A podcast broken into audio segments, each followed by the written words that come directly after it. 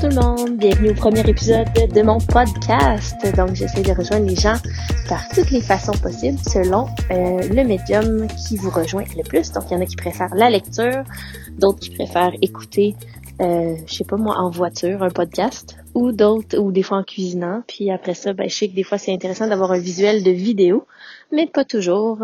Donc voici pour ma transmission euh, à l'oral des petites choses que j'ai envie de vous partager aujourd'hui. Donc, euh, en fait, je pense que pour ce premier épisode, j'ai envie de davantage raconter un petit peu euh, mon parcours, puis qui euh, ouais, mon parcours, un petit peu tranche de vie, puis parcours en même temps, pour que vous sachiez un petit peu qu'est-ce qui est arrivé quand pour moi dans ma vie. Donc, quand j'étais enfant, j'ai habité quatre ans en Nouvelle-Écosse, puis c'est là que j'ai appris l'anglais. Puis c'est ce qui fait que la plupart des enseignements que j'ai reçus moi-même dans ma vie, puis que j'ai envie de vous transmettre euh, en français, en fait, je les ai reçus surtout en anglais. Euh, à travers mes lectures, différents cercles de femmes, des groupes de coaching, euh, des programmes en ligne. donc vraiment toutes ces toutes ces choses que j'ai faites, moi je les ai faites surtout en anglais. Mais puis en fait, je me demandais si j'avais envie de partager mes connaissances en anglais ou en français. Puis probablement que je vais faire les deux. Mais ce que j'ai remarqué, c'est que les ressources sont souvent plus disponibles en anglais qu'en français. Puis, étant donné euh, que ma langue maternelle, c'est le français, j'ai envie de commencer par là, puis vous partager euh, ces choses-là. Fait que, bref, quand j'étais jeune, j'ai habité quatre ans en Nouvelle-Écosse, de 4 à 8 ans. Ensuite, on est revenu. J'ai fait mon primaire en anglais. J'ai fait mon secondaire 1 et 2 en français. secondaire 3 et 4 en anglais. Secondaire 5 en français. Cégep en anglais. Puis après ça, mon cours de courtage immobilier résidentiel en français. Puis euh, donc c'est ça. J'ai été, j'ai commencé mon courtage immobilier résidentiel en 2013. Je travaillais avec ma mère à l'époque. Euh, puis euh, en fait, je vous dirais, j'essaie de voir à quel moment mon parcours vers la croissance personnelle. Mais je pense que je vous dirais oui que le fait de, m'être lancée en affaires, à l'époque j'avais 19 ans, euh, de se lancer en affaires à cet âge, même si c'était avec ma mère, ben, c'est quand même le début d'un processus de travail sur soi. Parce que quand on travaille pour personne d'autre que nous-mêmes, ben, en fait, nos résultats sont, on est 100% responsable, en fait, des résultats obtenus dans notre entreprise. Donc, évidemment, c'est une des premières places dans ma vie où j'ai dû faire face évidemment à certains questionnements de mon entourage ou peu importe de dire OK, 19 ans, qui va confier la vente de sa maison à un jeune de 19 ans ou de 20 ans? Puis en fait euh, à l'époque, honnêtement, j'ai gravi les échelons quand même assez rapidement. Donc euh, je sais que j'ai été en mesure de servir mes clients autant acheteurs que vendeurs euh, honnêtement, avec un service de très bonne, de très haute qualité, même malgré mon jeune âge et tout ça. Fait que bref, c'est à ce moment-là que j'ai commencé à lire des livres sur, en fait, plus le succès en affaires, je dirais. Donc, j'ai toujours été quelqu'un de très coachable. Puis c'est ce qui fait que j'ai envie de guider, d'enseigner, de coacher les autres parce que c'est quelque chose qui a toujours eu euh, une valeur à mes yeux pour moi. Euh, dans le fond, c'est là où je performe le mieux. C'est quand j'ai quelqu'un qui détient les connaissances, qui est tout disposé à me les transmettre. Je reçois et j'absorbe tout ça comme une éponge. Donc pour moi, à partir du moment où j'ai quelqu'un euh, de qualité qui est devant moi puis qui veut me transmettre des connaissances, euh, c'est vraiment ce qui a été le plus bénéfique pour moi dans ma vie même si c'est euh, juste un livre que je lisais. Donc, en fait, je pense que c'est ça qui fait, ça fait partie de mes qualités, mais c'est euh, de transformer le savoir intellectuel, puis vraiment de l'internaliser pour ensuite l'appliquer dans ma vie, puis voir ce que ça fait. Donc, euh, voilà. Fait que en début de carrière immobilière, en fait, j'ai j'ai tout de suite, euh, je me suis inscrite dans un programme de coaching pour l'immobilier, donc c'est Ose Coaching euh, qui opère encore aujourd'hui. Euh, puis c'est la meilleure chose que je pouvais faire pour moi. Donc c'est un coaching professionnel. Honnêtement, c'est ce qui fait hésiter la plupart des gens, c'est surtout euh, ce que ça représente comme engagement financier. Mais honnêtement, ça a été la meilleure décision que je pouvais prendre pour moi à l'époque. Donc, d'embarquer dans le coaching immobilier. Puis, donc, c'est ça. Fait que j'ai lu plein de livres, j'ai fait du coaching, donc j'étais très axée sur ma carrière. Puis, j'étais un petit peu moins intéressée dans le volet euh, personnel, relationnel. En fait, j'avais aucune idée. C'était comme un univers que je connaissais pas. Donc pour moi, j'avais le monde physique. Donc toute ma jeunesse euh, à l'école, je suis quelqu'un qui a fait beaucoup de sport, puis de, du sport de haut niveau. Donc euh, soccer, basket, rugby, euh, des sports physiques. Donc ça, c'était physique, c'était concret. Le monde des affaires, même chose pour moi, c'était physique, c'était concret, c'était mesurable. Je pouvais voir mes résultats. Puis ce qui m'a amené à vouloir perfectionner euh, certains skills, euh, apprendre des nouvelles choses. Puis j'étais encore là, j'étais en mesure de m'ajuster, puis c'était. Fait que tout ça pour dire que le volet personnel, ça faisait pas partie des choses qui me préoccupaient à l'époque. Puis justement, j'ai commencé en, immobilier en 2013. J'ai été en relation euh, de 2012 à 2016. Puis c'est quand cette relation-là s'est terminée que ça m'a permis vraiment de faire une introspection, pour voir, OK, où est-ce que je suis rendue dans la vie? Qu'est-ce que je veux? Quel genre de relation intime est-ce que j'ai envie d'avoir? Qu'est-ce qui fait que je veux me sentir bien? Puis ça, je pense que ça a été mon premier questionnement relationnel à ce moment-là. Donc, quand ma relation s'est terminée en 2016, puis pour que je puisse m'ouvrir les yeux puis me questionner, ben, il a fallu que je me retrouve dans une situation euh, un petit peu plus comment je ça, euh, de haute sensation, dans le sens que quand t'es quelqu'un, j'étais quelqu'un qui était déconnecté de mon monde émotionnel à l'époque. Donc, pour que je j'accorde mon attention à quelque chose, il fallait vraiment que ça vienne me chercher, mais fort. Donc, ce qui est arrivé en 2016, c'est que je me suis retrouvée avec des pépins euh, financiers, des pépins euh, honnêtement, c'est ça, j'étais j'étais complètement perdue, on va se dire les vraies choses, donc en 2016. Fait que là, ça a été le début de ma quête vers quelque chose de mieux parce que je me suis dit, OK, oui, il y a un succès financier, carrière, physique, globalement, selon les standards de la société, ma vie va bien puis est un succès.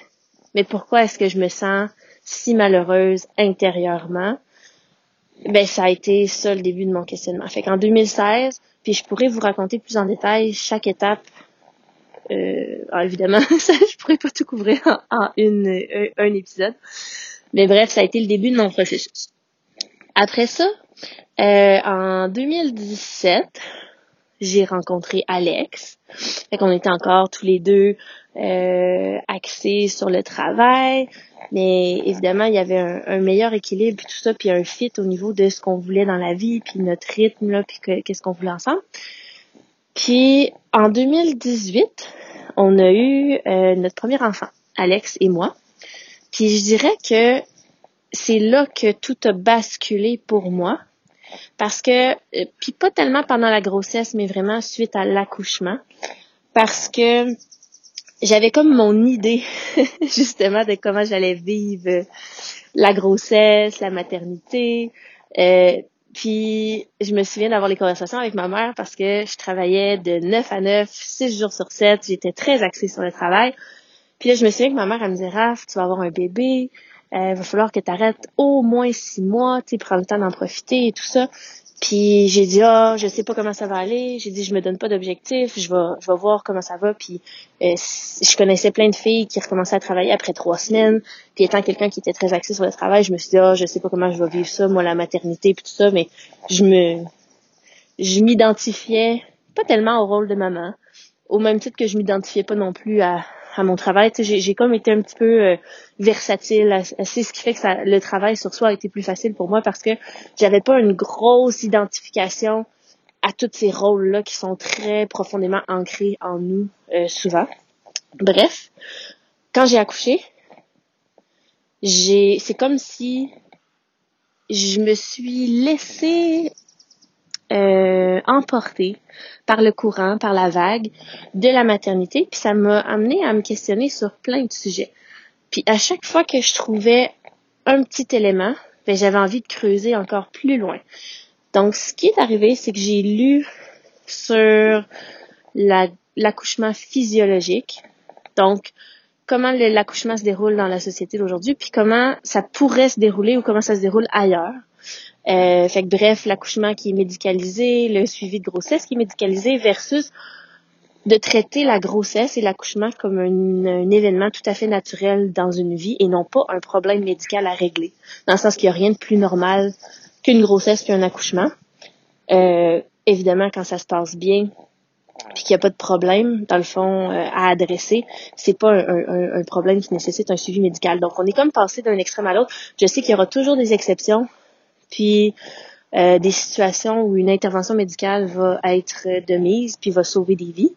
Après ça, l'exception ne devrait pas être la règle, dans le sens que pour une maman en santé, puis un bébé en santé, ben, le processus de grossesse ou d'accouchement, selon moi, nécessite euh, en fait très peu d'intervention, puis on a juste à laisser les choses aller, puis laisser notre corps aller, parce que euh, justement les femmes accouchent depuis que le monde est monde, euh, puis il faut juste se souvenir en fait de ça, puis pas oublier qui on est, comment notre corps est constitué, puis comment la nature fait bien les choses. Donc ça, ça a été le début. Pour moi, j'ai fait oh, il y a comme il y a quelque chose ici qui vient me chercher. Puis plus je lisais, sur le développement de l'enfant, puisqu'un enfant avait besoin au niveau primitif, au niveau animal, on va, en fait, ça m'a permis de connecter vraiment avec ce côté-là, euh, c'est ça, animal, mammifère, que le fait d'être enceinte puis d'avoir un, un bébé. Euh, donc, ça m'a vraiment fait connecter avec ce côté-là animal. J'ai fait, wow, mon corps, la nature, mes cellules, je sais bon, j'ai connecté sur quelque chose de beaucoup plus grand que moi, de beaucoup plus vieux que moi. Puis ça a été comme une révélation, puis de dire, OK, il y a beaucoup plus à la vie que ce qu'on nous laisse croire. Puis c'est magique, puis c'est merveilleux. Fait qu'on s'arrête pas souvent à penser à ça. OK, wow, euh, une grossesse, un accouchement, mais c'est comme la femme et l'homme se mettent ensemble, s'unissent pour après ça, créer à même les cellules, à même la matière du corps de la femme, un être vivant qui grandit puis qui devient un humain. Donc, tout le monde est comme, waouh, c'est beau la femme enceinte, l'accouchement, mais on s'arrête très peu souvent pour y penser. Puis quand on le vit, puis qu'on se permet de vraiment se, se laisser emporter par l'expérience, ben ça peut être quelque chose de, entre pour moi, ça a été comme un portail, une porte d'entrée vers euh, mon monde intérieur, à moi. Donc, euh, c'est ça. Puis ensuite de ça, je me suis mis à lire sur le développement de l'enfant. Ah oui, c'est ça, je disais, donc de façon primitive. Euh, fait que le pot à peau, le cododo, euh, le toucher, euh, ces petits mammifères-là qui viennent de sortir de l'utérus de leur maman, puis qui ne, ne cherchent que à y retourner parce qu'ils étaient bien dans le fond avant d'être expulsés de là. fait que dans le fond, ce qu'un bébé a besoin dans ses trois premiers mois de vie, de 3 à 6, etc. Fait que j'ai finalement beaucoup lu sur le 0-3 ans. Puis ce qui est beau dans tout ça, pour moi, quand j'avais Emric, c'est qu'à chaque étape de son développement à lui, ça m'a permis de connecter avec chaque étape de mon développement à moi en tant que bébé, en tant que jeune enfant. Puis là, Emmerich, aujourd'hui, il, a, il va avoir cinq ans, en fait, cet été. Fait que ça fait cinq ans que de façon assez intense, ma guérison intérieure suit un petit peu son évolution, puis sa croissance, puis son développement à lui, à chaque étape de son développement. Fait que bref, à chaque chose que j'offrais à mon enfant, je me l'offrais aussi à moi-même. Donc, j'ai vraiment fait les changements de vie nécessaire pour pouvoir offrir ce qu'il y avait de mieux à mon enfant selon mes standards puis selon mon opinion. Puis encore là il n'y a pas de il y a pas de façon parfaite d'élever un enfant. Dans le fond tout ce qu'on veut c'est que la maman se sente bien et que l'enfant se sente bien. Donc l'enfant a des besoins spécifiques la maman a ses besoins spécifiques. Puis pour moi dans l'harmonisation de tout ça puis pour écouter ce que mon corps me criait dans toutes mes cellules, ben, ça a été vraiment de faire, OK, tout le reste est tellement pas important versus ce petit être que j'ai mis au monde, puis qui est là. Puis lui, il a pas demandé d'être là. Donc, je me suis vraiment sentie responsable, en fait, de lui. Puis en me sentant responsable de cet enfant que j'avais mis au monde, je me suis complètement déresponsabilisée de tout le reste, en fait. Puis j'ai réalisé que je prenais sur mes épaules beaucoup plus que ce qui m'appartenait. Donc, une image qu'on peut avoir, c'est celle d'un sac à dos. Donc, chaque humain, adulte comme enfant, se promène avec son backpack. Puis dans son backpack, on va dire qu'il y a des, un bagage émotionnel, un bagage de responsabilité et tout ça. Puis euh, quand on prend les éléments des sacs à dos des autres, même le sac à dos avec, ben on se retrouve à avoir des personnes qui se promènent avec 10 sacs à dos, plein de sacs à dos, euh, quand ça leur appartient pas, puis qui supportent toutes sortes de gens, puis toutes sortes de backpacks. Euh, puis ça, c'est très essoufflant. Donc, quand j'avais mon petit être humain entre les mains, j'ai fait, oh, mon petit amour, je suis 100% responsable de ta sécurité, de ton bien-être, de tes besoins en tant que ta maman. Puis en même temps, j'ai fait, j'ai fait fuck toutes les autres sacs à dos. Donc c'est du criment, mais c'est ça qui est arrivé. Donc j'ai fait le ménage dans ma vie euh, à grande échelle. Donc je me suis libérée de toutes les choses qui étaient un fardeau pour moi pour me dévouer pleinement à mon enfant. Et j'ai en même temps, j'ai compris que si je me dévouais, si je voulais offrir à mon enfant la meilleure version de moi-même, ça passait par prendre soin de moi en premier. Puis c'est quelque chose, c'est, la chose la plus précieuse que j'enseigne même aujourd'hui à mes enfants parce que là maintenant on en a deux donc j'ai la petite Charlize dans le porte euh, en ce moment euh, mais souvent, je dis à Émeric, il veut m'aider avec sa petite soeur ou quoi, ou quoi que ce soit. Puis je dis, Coco d'amour, prends soin de toi.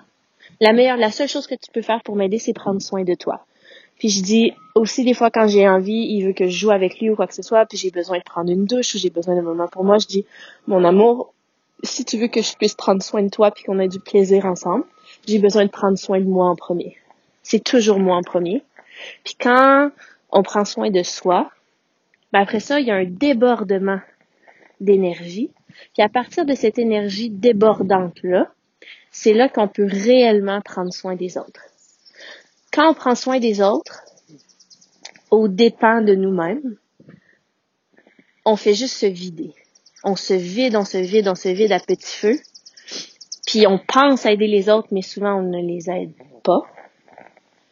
Puis il y a personne qui gagne. Tandis que quand on prend soin de soi en premier, quand je gagne, tout le monde gagne. Donc, ça a été un petit peu ça, mon processus. Donc, j'ai suivi le, parcours à Emmerich, puis après ça, ben, ça m'a permis vraiment de questionner. J'ai passé, en fait, ma vie au peigne fin. Donc, ceux qui me connaissent pas, la raison pourquoi je suis coachable, c'est que j'absorbe et je transforme et je digère énormément l'information et les connaissances au niveau mental, je les transmets dans mon corps, je les mets en pratique dans ma vie. Donc, ce que j'ai fait de façon assez intense, c'est que j'ai lu plein de livres, j'ai suivi plusieurs formations en ligne, j'ai fait de la psychothérapie qu'on appelle psychodynamique pendant un an et demi.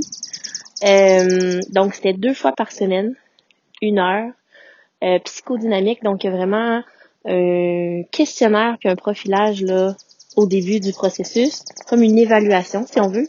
Ensuite de ça, toutes les séances, puis ça sur ton travail. Puis à la fin, il y a comme un bilan pour voir là où on est sur les objectifs, puis est-ce qu'on a réglé, adressé les choses qu'on voulait travailler.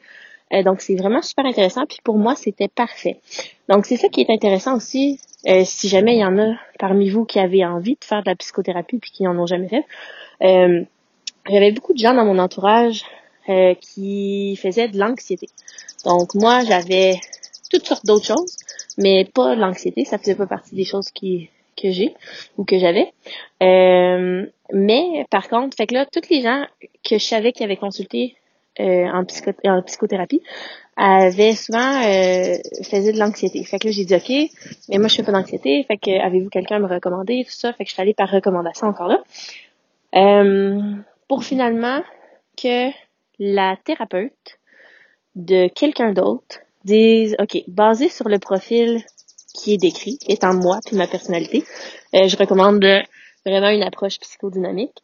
Donc, euh, c'est ce qui a fait pour moi. Donc, j'ai fait le processus thérapeutique, psychothérapie euh, pendant un an et demi, en même temps que du coaching en ligne, puis des cercles de femmes, puis des formations, en même temps que la lecture de plusieurs livres. Euh, donc, ce qui fait que j'ai fait en version euh, accélérée mon processus puis mon ménage intérieur, puis j'ai passé au peigne fin chaque euh, chaque petite parcelle puis chaque petit coin de ma vie et de ma personne. Puis j'ai scruté à la loupe. Puis après ça, j'ai dit OK. Donc j'ai ça m'a permis de faire le ménage en fait entre ce qui m'appartenait puis ce qui m'appartenait pas. Donc encore là, si on remonte à l'enfance, dès qu'on sort du ventre de notre maman, ben, la programmation, si on veut, commence à l'intérieur de notre famille, dans la société, à l'école, dans notre travail, dans nos relations. Donc, on fait juste accumuler des couches et des couches et des couches de d'expérience. Puis quand une expérience est blessante, on ajoute à ça des couches et des couches et des couches d'armure pour protéger notre cœur parce que ça fait mal, puis on n'est pas habitué à accueillir les sensations de nos émotions négatives, donc on veut faire en sorte de les ressentir le moins possible. Fait qu'on les enlève, on les, on les, on les enterre très très loin, puis on fait tout ce qu'on peut pour ne pas les ressentir. Donc, euh, j'étais devenue l'experte euh, d'être complètement déconnectée de mes émotions à un point tel que si quelqu'un me demandait comment je me sentais, j'étais pas en mesure de répondre. Donc j'avais pu, je m'étais tellement coupée de mes émotions que j'avais plus accès à mes émotions.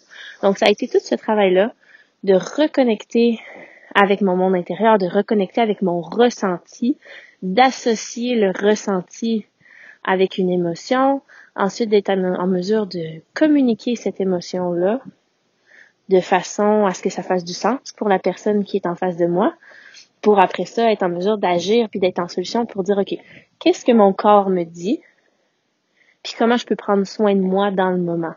Donc ça enlève toute la responsabilité sur les autres de lire euh, de faire de la télépathie puis de de deviner ce qu'on pense puis nos émotions puis de répondre à nos besoins. Donc ça élimine cette partie là bref, quand on fait le travail sur nous, ben ça permet aussi de vraiment euh, ajuster les relations dans nos vies qui sont basées sur ça, les devinettes, les non-dits euh, et tout ça. Donc bref, fait que de ressentir, de voir qu'est-ce que je peux faire moi avec l'information, comment je le communique, puis comment je m'ajuste, sans mettre le fardeau de la responsabilité sur l'autre personne. Donc une fois qu'on reprend contrôle de soi, ben c'est très euh, comment je dirais ça, ça donne le pouvoir. En fait, ça prend, on fait juste se souvenir qu'on a toujours le pouvoir sur notre vie, sur nos choix, sur nos décisions. Donc, je vous le dis, en fait, ce serait l'élément le plus important. Si dans la vie, vous pensez que vous subissez la vie, tant et aussi longtemps que vous êtes persuadé que vous êtes une victime puis que la vie est contre vous, ça laissera jamais place à une réelle transformation. Donc, c'est une leçon qui est très difficile à digérer quand on n'est pas rendu là. Mais c'est vraiment la plus importante. Donc, si on veut vraiment transformer les choses dans notre vie, il faut prendre la pleine responsabilité de là où on est puis des décisions qu'on a prises qui font en sorte qu'on s'est retrouvé là où on est. Puis une fois qu'on assume la pleine responsabilité de nos choix, on est en mesure de faire des choix qui sont différents. Donc ça a été un petit peu ça euh, pour moi. Donc euh, puis une fois qu'on passe à travers tout le processus, puis qu'on comprend, parce que c'est une chose de comprendre avec sa tête, c'est complètement autre chose euh, quand c'est internalisé et appliqué dans une vie, ben naturellement, on a envie de le transmettre aux autres. Donc c'est vraiment euh, ma façon à moi de dire merci euh, que de transmettre ces informations-là euh, aux autres. Donc je pense que ça va être tout pour aujourd'hui. Je vous souhaite une super belle journée au Bye.